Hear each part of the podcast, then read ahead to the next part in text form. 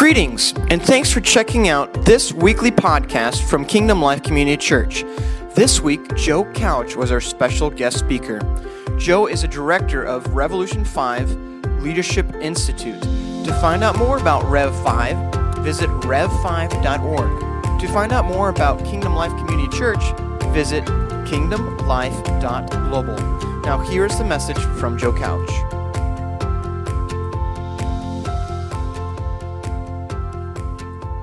So, all right, well, excited to be back with you guys and share a little bit this morning. I'm going to take a little bit of time and um, just share some things that have been ruminating in my heart.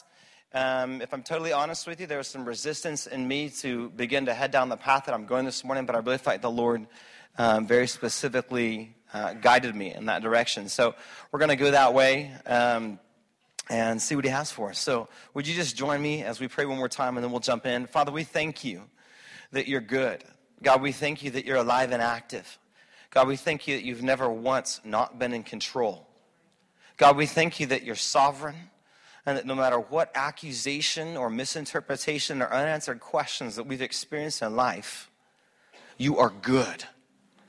And Father, we thank You so much for the privilege and the chance to gather here together, Lord. Thank You for Steve and Michelle.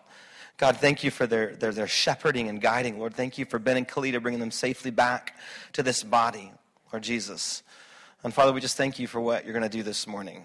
In Jesus' name, everybody said, Amen. And thank You, Lord, for helping Ben find boots when it's snowy instead of flip-flops. Like, yep, that's Ben. All right. Um, I'm going to jump right in just for time's sake this morning. I want to take every bit that we have, and I'm going to be talking to you a little bit about um, this idea of good God. And when you say that, um, you usually say it one of two ways. Uh, you can see there's a, there's an exclamation point and there's a question mark, and you usually say it one of two ways. And the way I, the reason I wrote it that way is because you usually kind of hear it like, "Good God, yes, He's alive, He's active, He's amazing, He's totally incredible. Good God." But there's other times when maybe you say it or you hear it or you think it, "Good God."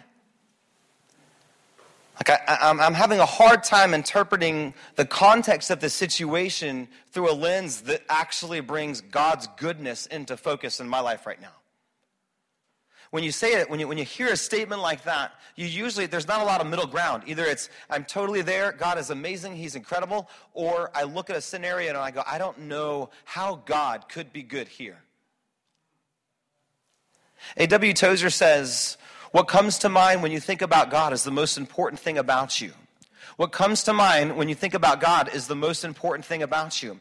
Everything about life, everything about marriage, everything about our understanding of community and church, everything about school, everything about the trajectory of our career, everything that we filter is ultimately processed and squished down through this one lens that is our understanding of what we see when we look at God.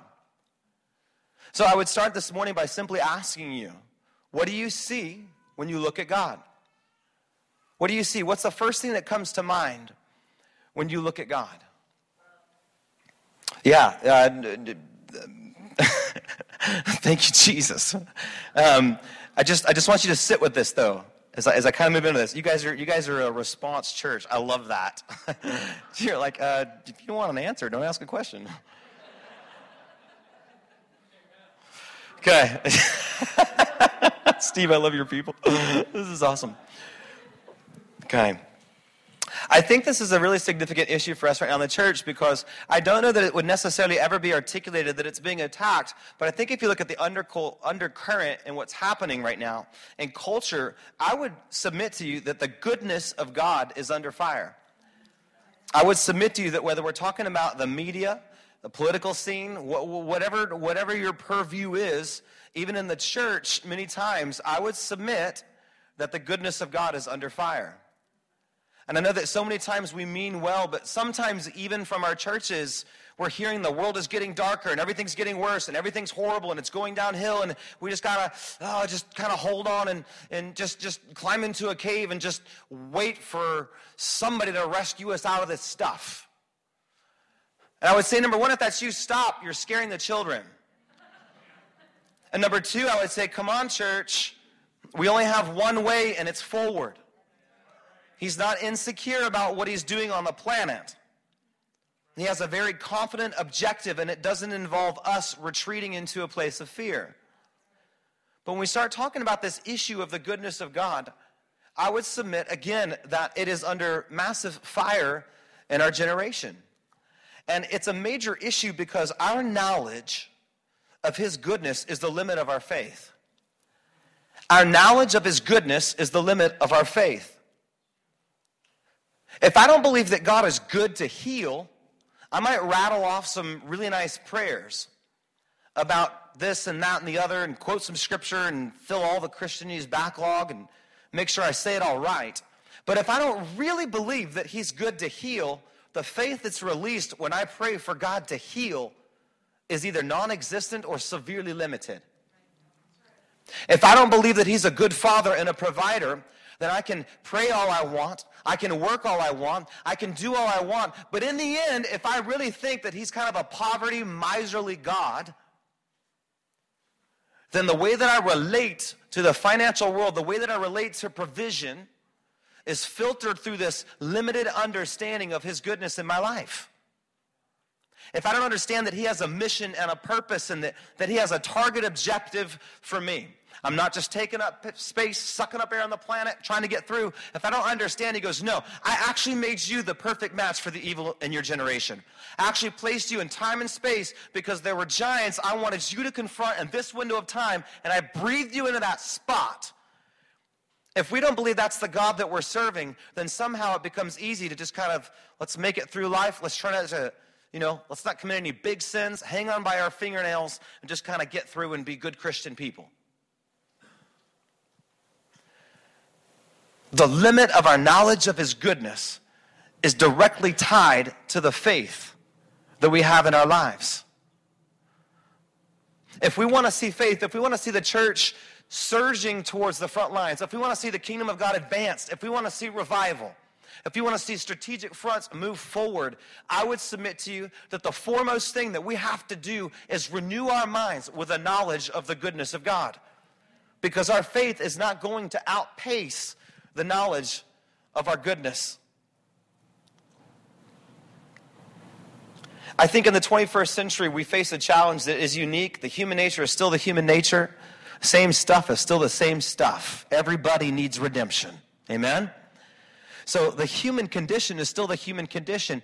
But we are in kind of a unique space where you can sit down and in a matter of ten, fifteen, twenty minutes, you can see more than half a lifetime of people a generation or two or three ago. Right? Okay? So they say that today knowledge is doubling every year. If you can imagine your local library next year, March, twice the size. Next year, twice that size. Next year, twice that size. In the medical community, they say it's eighty days right now. Everything we know about everything is doubling. That's an insane amount of information. So while we're still relating to God, out of the of the wiring of the of the you know our humanity, while we're still relating to him and loving him and we're on this journey, now has risen this simultaneous competition for the attention of our minds. And now we can sit here in between classes, on our way to church, while we're waiting to greet people, wherever it is, and there's this entourage of negative information that is filling our minds, and it subconsciously begins to compete with the goodness of God. one hundred years ago, I knew about right here in my radius, I knew roughly what was happening in the lives of people. And now you can hop on in a couple minutes and you can know about terror and you can know about famine and you can know about wars and you can know about horrific atrocities happening across the planet in minutes that are now competing with your understanding of the faith that you're living out. Again, the limit of our knowledge of his goodness becomes the limit of our faith. Now, in some ways, I can I can share this stuff with you, and and you're like, geez, Joe, just smile at us for a few minutes. Share some good news. We'll get there. But I want you to understand how interwoven this becomes in our lives before we try to zoom out and figure out how do we respond to it. Okay, so Joe Couch grew up in kind of middle American culture, had an amazing family. Mom, dad loved Jesus. Surrender their lives to him, and we're walking that out before we ever came into the picture. So totally common in my home. Uh, we pray about everything, okay? hey, can I join the sports team? Well, let's just pray about it real quick. All right, Dad, sweet. Uh, he said yes. Yay. Okay, hey, uh, there's this cool thing happening, a lock-in at church. Awesome. Can, did, did, Mom, Dad, any problems? It's a church. Um, Jesus. Okay, awesome. Sweet, sweet, sweet. Um, cool, Dad, there's this girl, Susie, that I'd like to fight over. The Lord said no. Let's go. Okay. Should we pray about it, Dad? Maybe we should just, like, it was just, it was normal. It was normal in my family. We just prayed about everything. Like, we we had, we were, we were that family. We have this beautiful, wonderful, insane gift of family, okay? Everything was perfect. Until it wasn't. Somewhere around six years old, I got exposed to illicit sexual activity. I didn't go looking for it. It came and found me.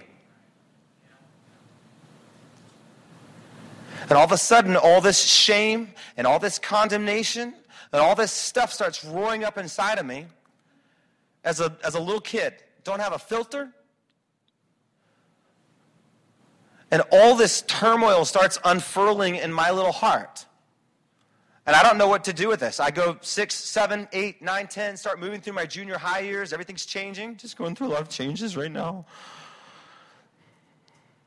Moving to my high school years, I'm involved in church, just starting to lead things, prayer meetings, worship, whatever it was. And in the back of my mind, I start to get this, maybe that was a near miss. Like, maybe that was a path that my life started heading down and it kind of ricocheted and it came back around and I'm going to be okay. And, and, and maybe that experience was just kind of a one-off. I have no idea what to do with it. I've never told anybody. But maybe I'm okay. Maybe that was just kind of a freakish thing and I can just forget about it and, and time will heal. It doesn't, it numbs. But the danger is still there. So I go through years with this deep little secret going on in my life. And I get into high school and college and I think, wow, thank God. Thank thank God. Uh, it's been ten years, fourteen years. I think I'm okay. I don't know what to do with this appetite that's been awakened, but I think I'm okay. Maybe I can be okay.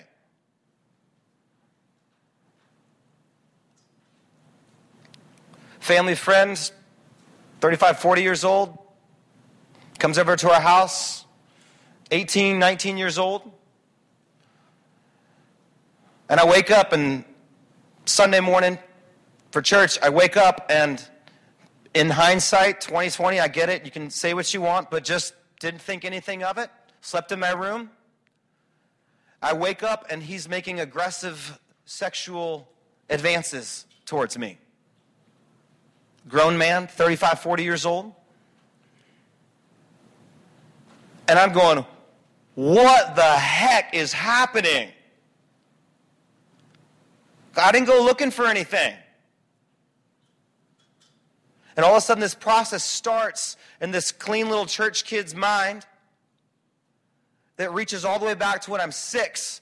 And now it's developing a trajectory. And now I'm eighteen, nineteen, twenty. And for two years, I cannot keep a straight thought in my head. I can't stand in a room full of a mixed company, let alone a room full of men. There's every sort of homosexual entourage of assault in my mind. I can't think straight. I can't hold a conversation. I can't keep my eyes where they're supposed to be. And I'm going, dear God, what just happened?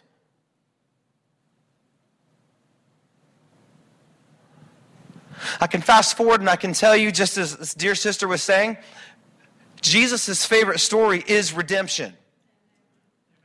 And I can stand here today and I can tell you that he has cleansed me. And he has cleansed my heart. And he has cleansed my mind. And he has totally set me free. And he has put me on a path. Whew. That doesn't lead to that. He's put me on a path of freedom, and I have joy, and I, I can sit down with people, and I can legitimately share my story in my heart, and I can be full of life because of what he's done. Okay? So I celebrate. Yeah, thank you, Jesus. Okay? But as I start processing through that and trying to figure out what took place in my life, I began to realize that there's this balancing game that's going on. And as I start trying to make sense of it, I'm looking and I go, okay, I have this horrific experience that happens when I'm six years old. And all of a sudden, my mind and my heart is weighted this way. I have this other experience that happens when I'm eighteen, nineteen years old, and my psychology leans towards this debt that's over here. And we know that physiologically, your brain will chemically reward you for resolving tension that you're experiencing. So I get to be twenty, twenty-one, twenty-two. I get freedom. Thank you, Jesus. I'm moving forward, and I start thinking, wow, I- I'm getting to lead so many people out of sexual addiction and bondage. Like, that's why that happened. That's why that happened. I have a reason for that horrific experience, and it's significant, and it weighs more than the experience itself, and so I'm okay. I'm okay. God allowed that, that homosexual encounter with that man to happen because he wanted me to raise up and to release men. And I can look at my life, and it's clear that he's allowing me to, to, to raise up champions and to speak life into them. And so he allowed that to happen because Satan was trying to rob me of my destiny. And so he, he kind of took that situation, he shoved it back in Satan's face. He set me free so that I could say, you too can be free. And he did that so that I could then help free men. Amen.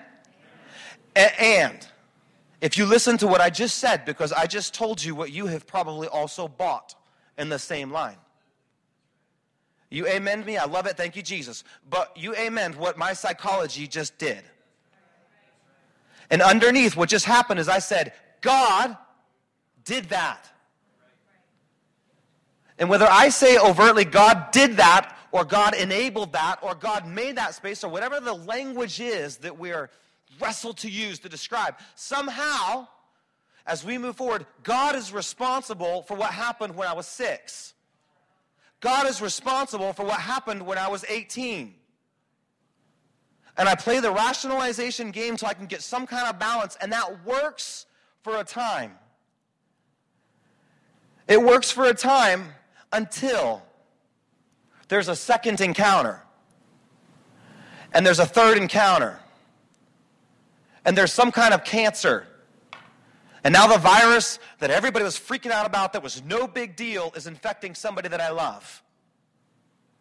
And now the marriage that I hope would work out is on the rocks again. And now the person that I love is suffering with terminal illness.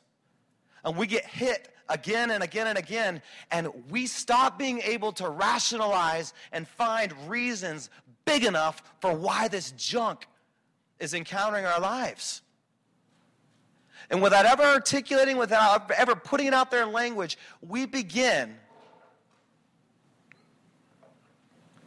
to question and doubt the goodness of God because we don't have enough rational reasons for why that experience happened. There's no longer a reckoning. There's no longer a balance in our lives. And now there's some situation that we just can't deal with, and it comes down to, how could God be good? How could God be good? I don't want you to raise your hands, but boy, have I been there. We sat down not too long ago with a couple that was getting divorced, some dear friends, and the words that came out of her mouth, we were meeting one-on-one with her, the words that came out of her mouth was, if this is God and this is his best, then I don't want anything to do with the God that you're proclaiming. How could he create this much pain in my life?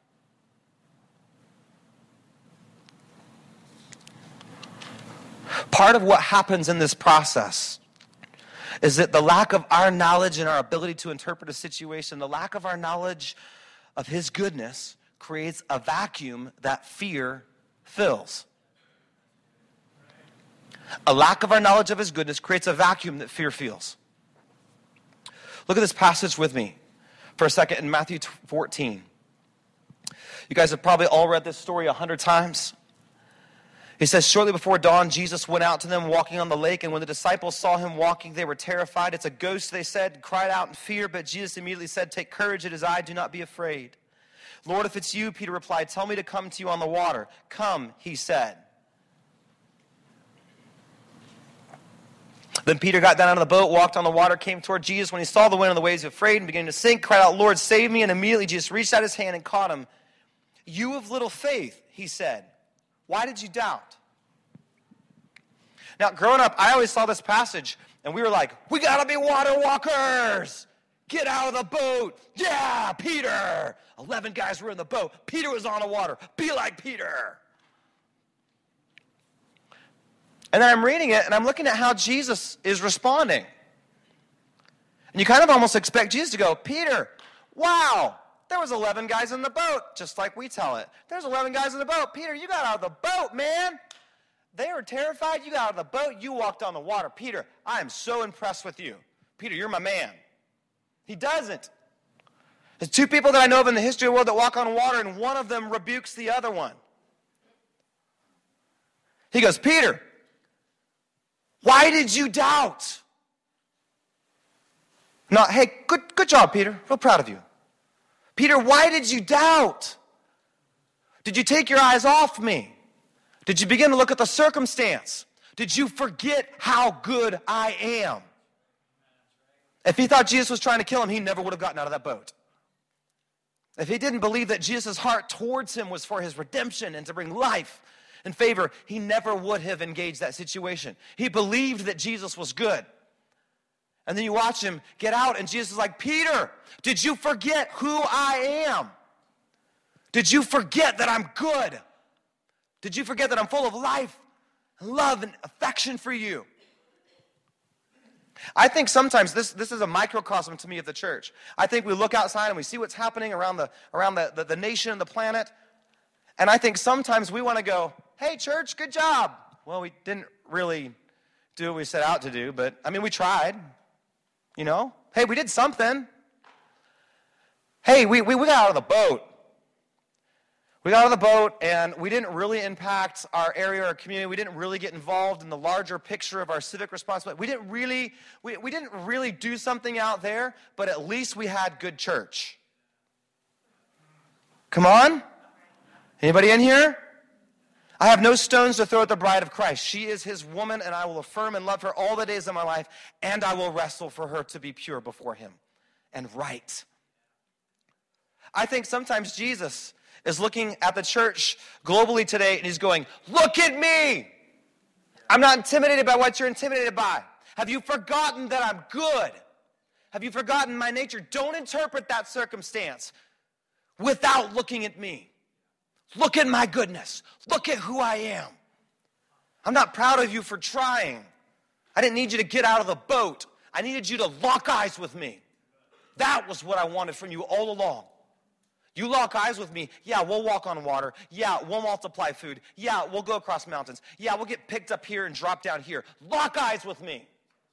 I'm not intimidated. I can speak a word and suspend new supernatural law around the word that's released from my voice.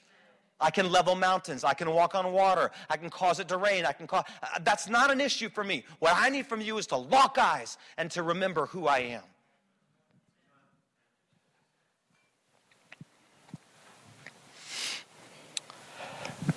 I think sometimes we look a little bit like this, and we fill our minds with the news, and we fill our minds with the stuff. And again, I realize there's a place. I'm not trying to put my head in a hole, but sometimes our minds look like this, and we check out the news feeds, and we check out the social media, and we check out what's happening next door, and we check out, and we, we, we continue to fill our minds with real stuff, real problems. We're, we're, we're to actually meet with solutions, the challenges in a broken world.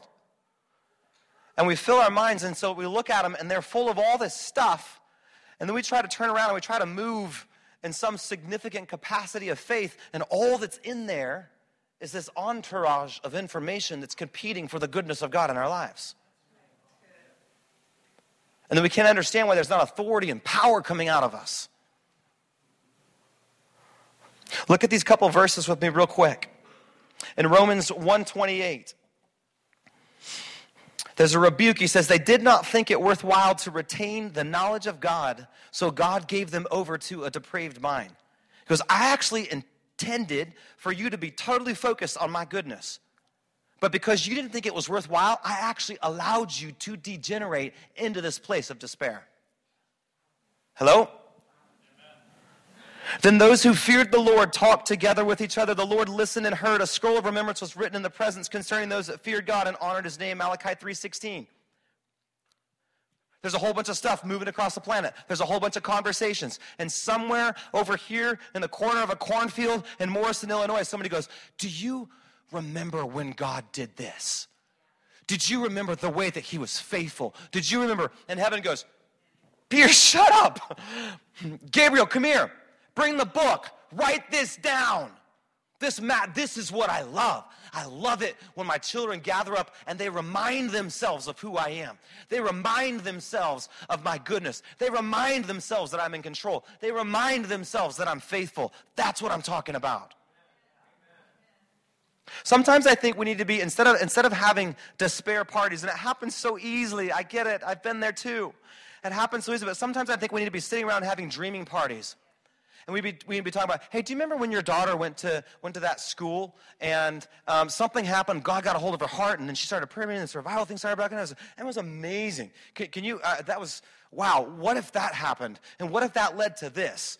And what if something began in Morrison that infected, you think corona is infectious, try righteousness. What if something started in Morrison and it infected Clinton?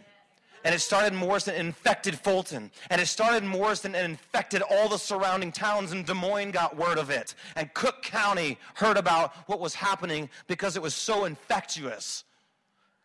What if we sat around and we told so many stories about his goodness and about his faithfulness and about his commitment to us that it looked like we were renewing our minds, and it looked like the truth of God's word dumped in here? And do you know the only way to really get something like that out? You have to have something heavier. You have to have a knowledge heavier than the previous knowledge that you put in there. If it's not heavier, it won't displace it. The only way to get wrong thinking about God out is to renew your mind with right truth about who he is. Until our minds, they look like this.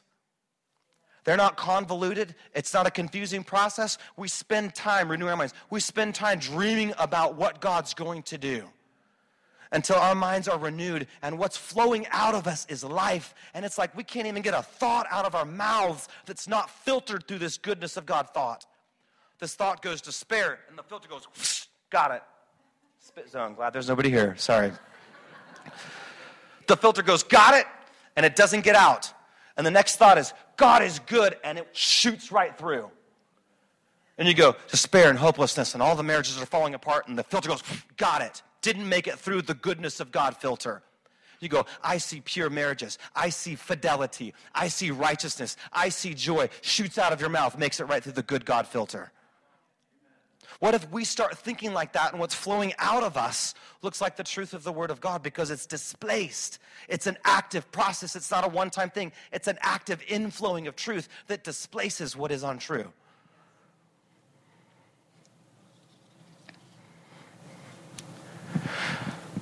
Ooh, I gotta go. My story, I'll fast forward with you, and I just want to highlight this. I make it through, I get deliverance, blah, blah, blah, blah, blah. I'm still playing this game in my heart. And I move into my late twenties, and I get that phone call, two thirty in the morning. Hey, we just received word. Your brother in Nepal was hit by an oncoming vehicle returning from that village that he was going to with the gospel for Jesus. He just got hit by a vehicle. We're confirming the details, but he's dead.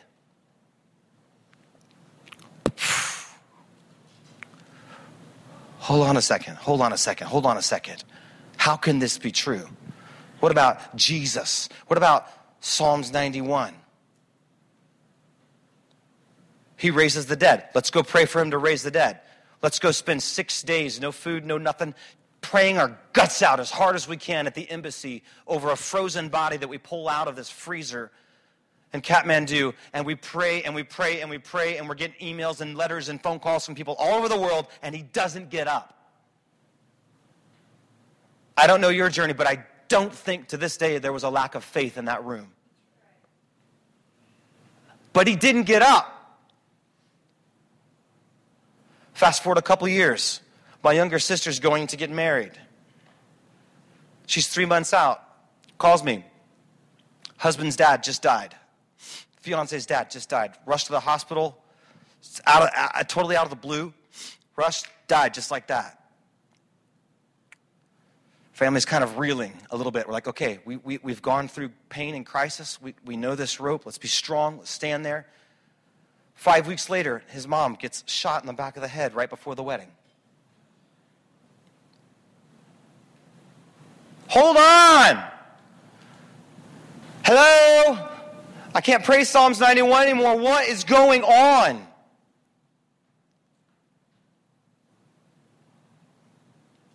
Year later, have a baby.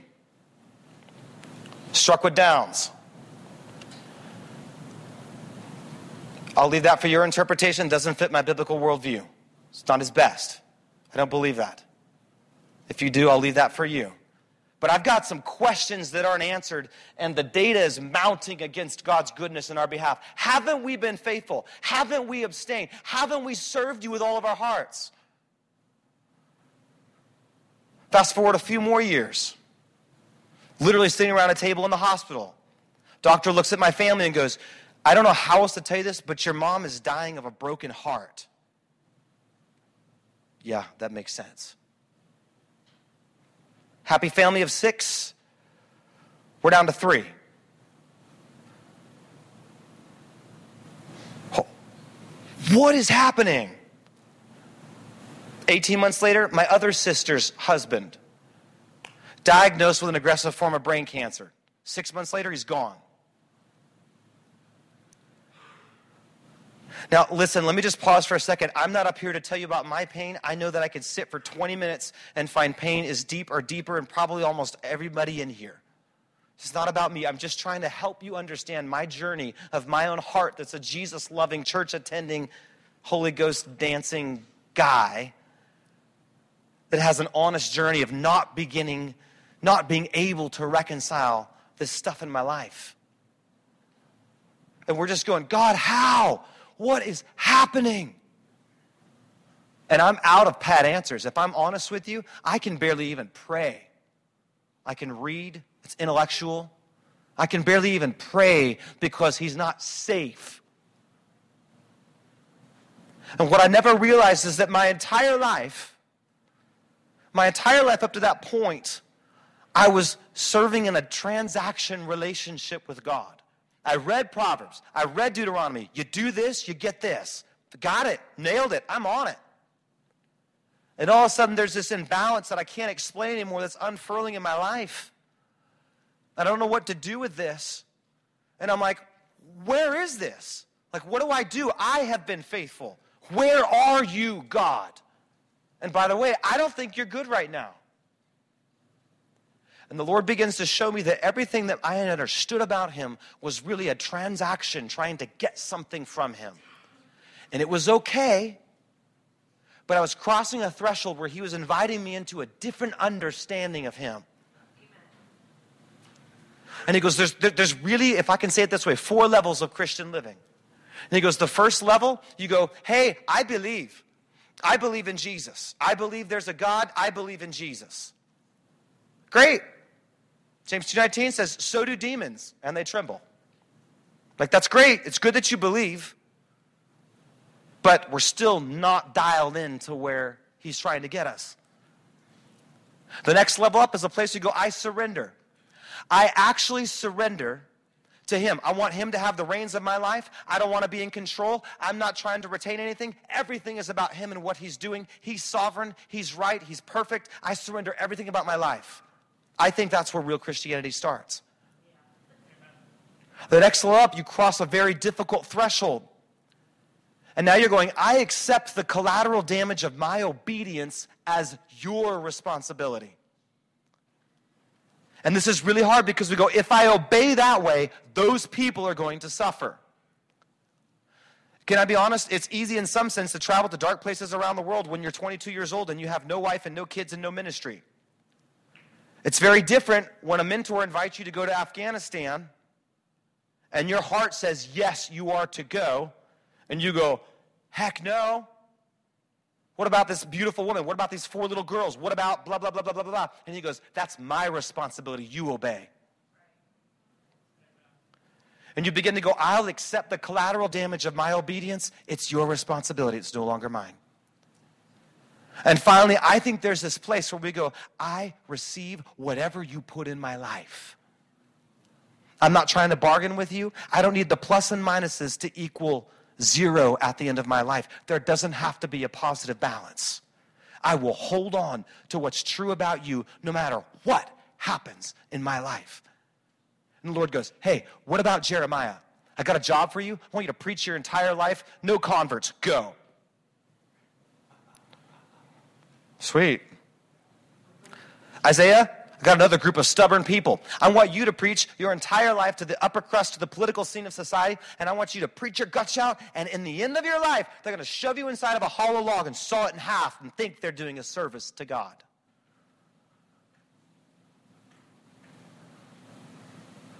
David, Mary, hey, got a job for you.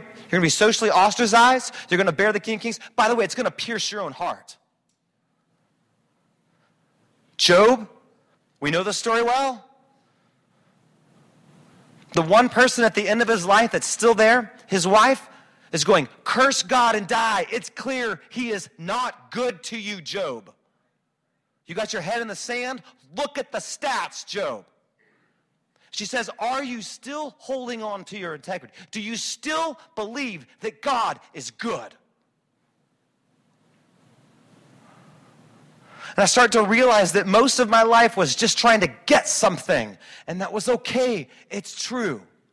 But there's a higher level living in Christianity that I believe he's inviting us as the church in this time. In this window on the planet, he's saying, I need you to come up above Proverbs. I need you to come up above Deuteronomy. All that is true. I need you to come up higher and accept the collateral damage of my obedience. I need you to stand up all the way until I have total permission to make your life my message.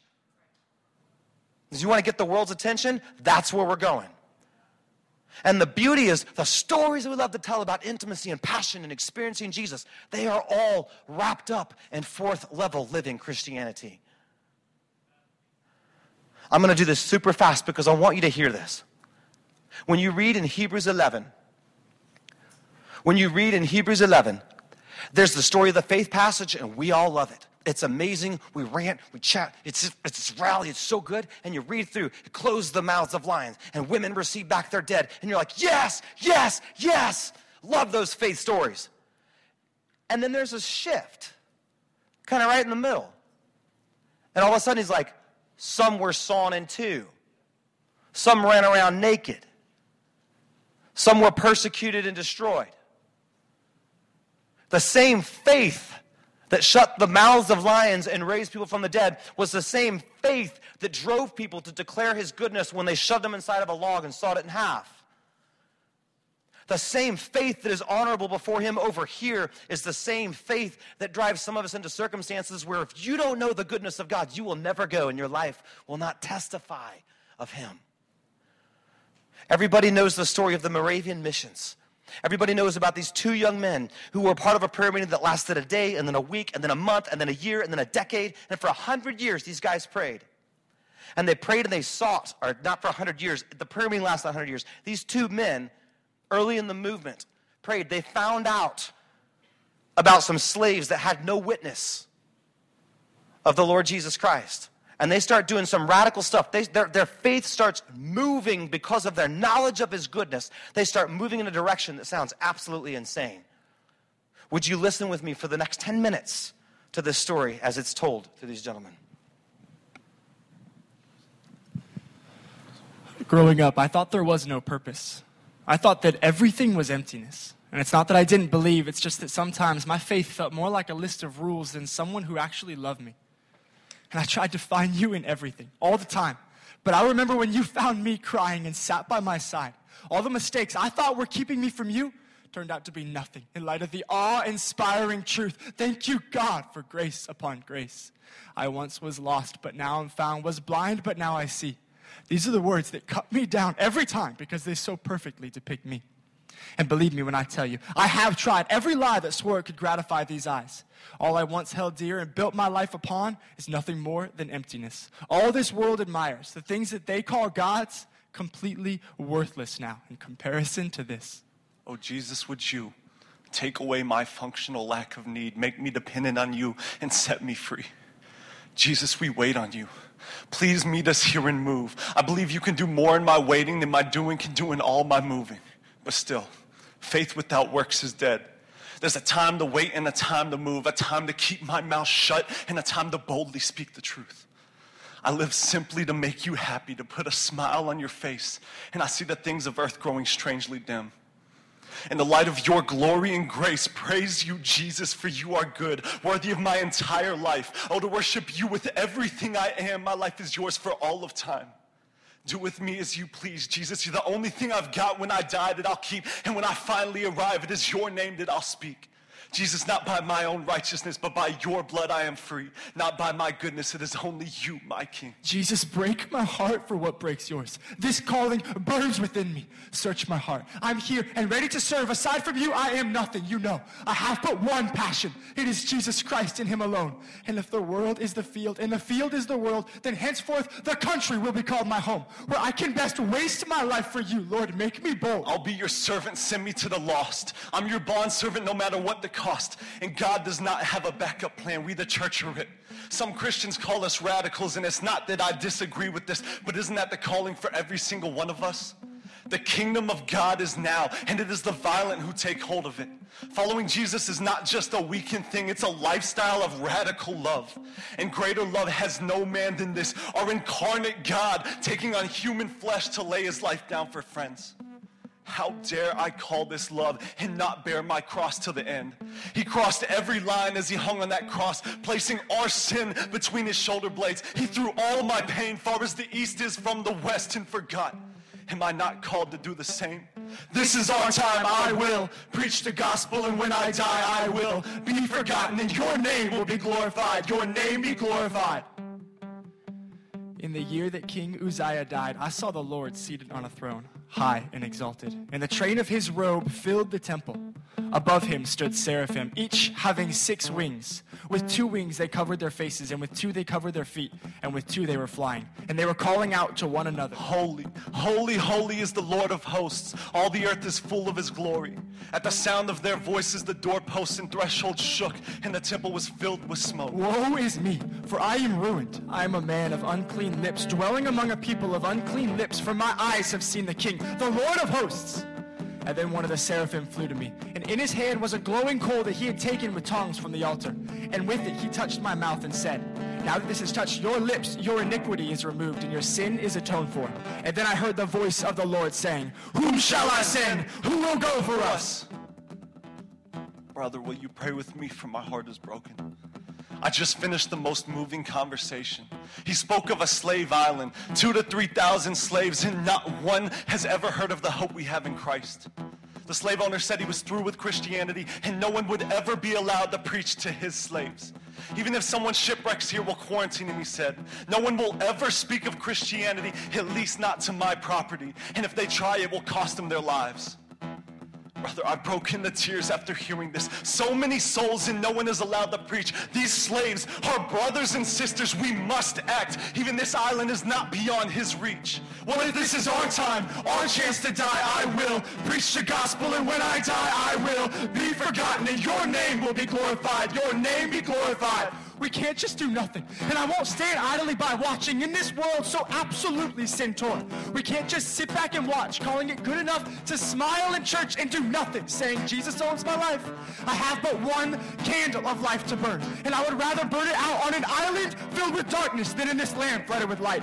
This light is not my own, and it will not be hidden. I am a city on a hill, and shine a light that will never end. Jesus, here's my life. I know this world has much to offer, but it's you I choose." He is no fool who gives up what he cannot keep to gain what he cannot lose. So here we are with open hands, and together we will sing, by the precious blood of the Lamb. This is our testimony. This is our time, our chance to die. I will preach the gospel, and when I die, I will be forgotten, and your name will be glorified. Your name be glorified. A voice began to thunder, "Who will go for us?" Trembling we respond, "Here am I, Lord, send me." May the Lamb that was slain receive the reward of his suffering.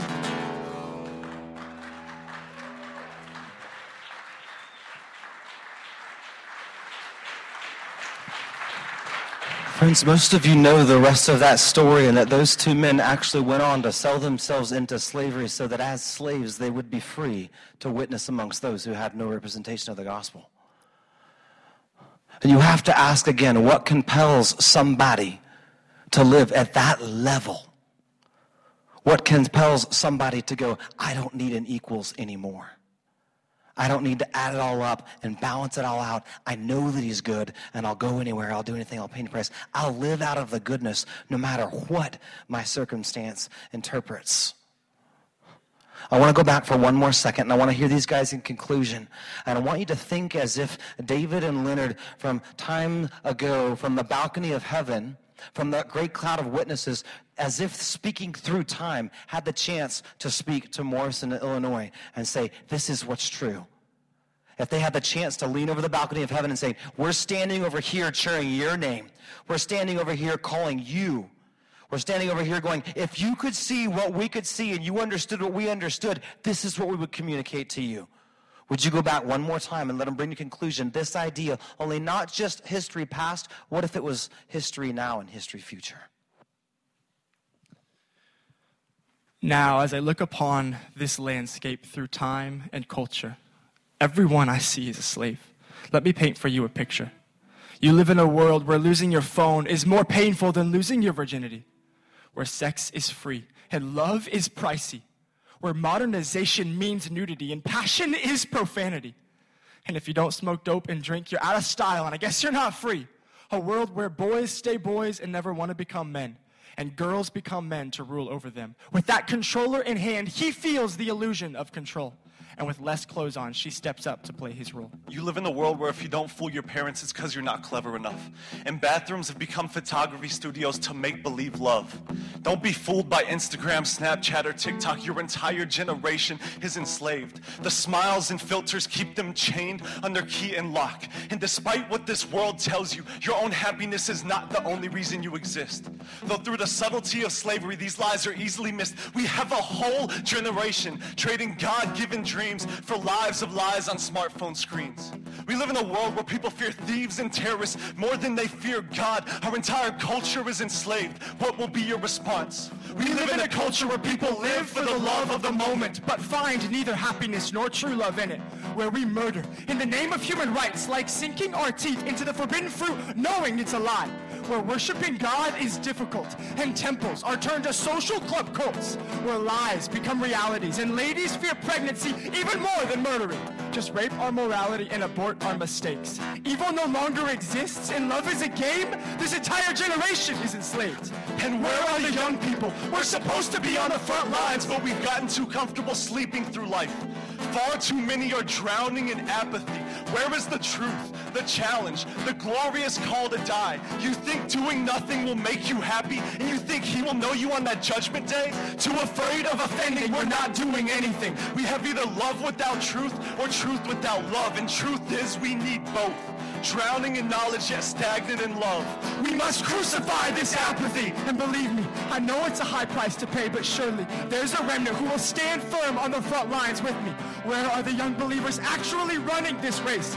Faces marred by dust, sweat, and blood, standing strong as slaves by choice to the way. Lives defined by risk, pain, and courageous love. A love that won't back down, that risks it all. A love that does not love their lives so much as to shrink away from death. A, a love, love that, that will not stop until nothing's left. You are the church, strong and courageous, a perfect match for the evil in your generation. You are the church, the bride of Christ. Please, friends, open up your eyes. You are the church, a light to our pitch-black culture, salt to a society that has lost all All its flavor. This world is sick and dying, and this is no time to be on the sidelines watching. You are the church, and I believe you are capable of doing all that God has called you. Don't back down. Don't give up hope. Be strong and courageous, for you are not alone.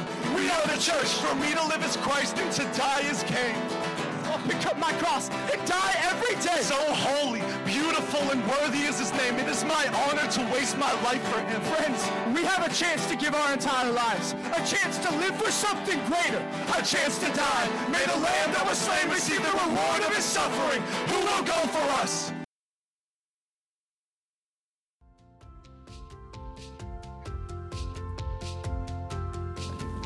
Thanks for joining with us today. And if that message touched your heart in some way, please let us know by emailing us at info dot kingdom life at a o l dot com. You can also find us and reach out to us on Facebook. And we hope that you will join us again for another podcast from Kingdom Life Community Church.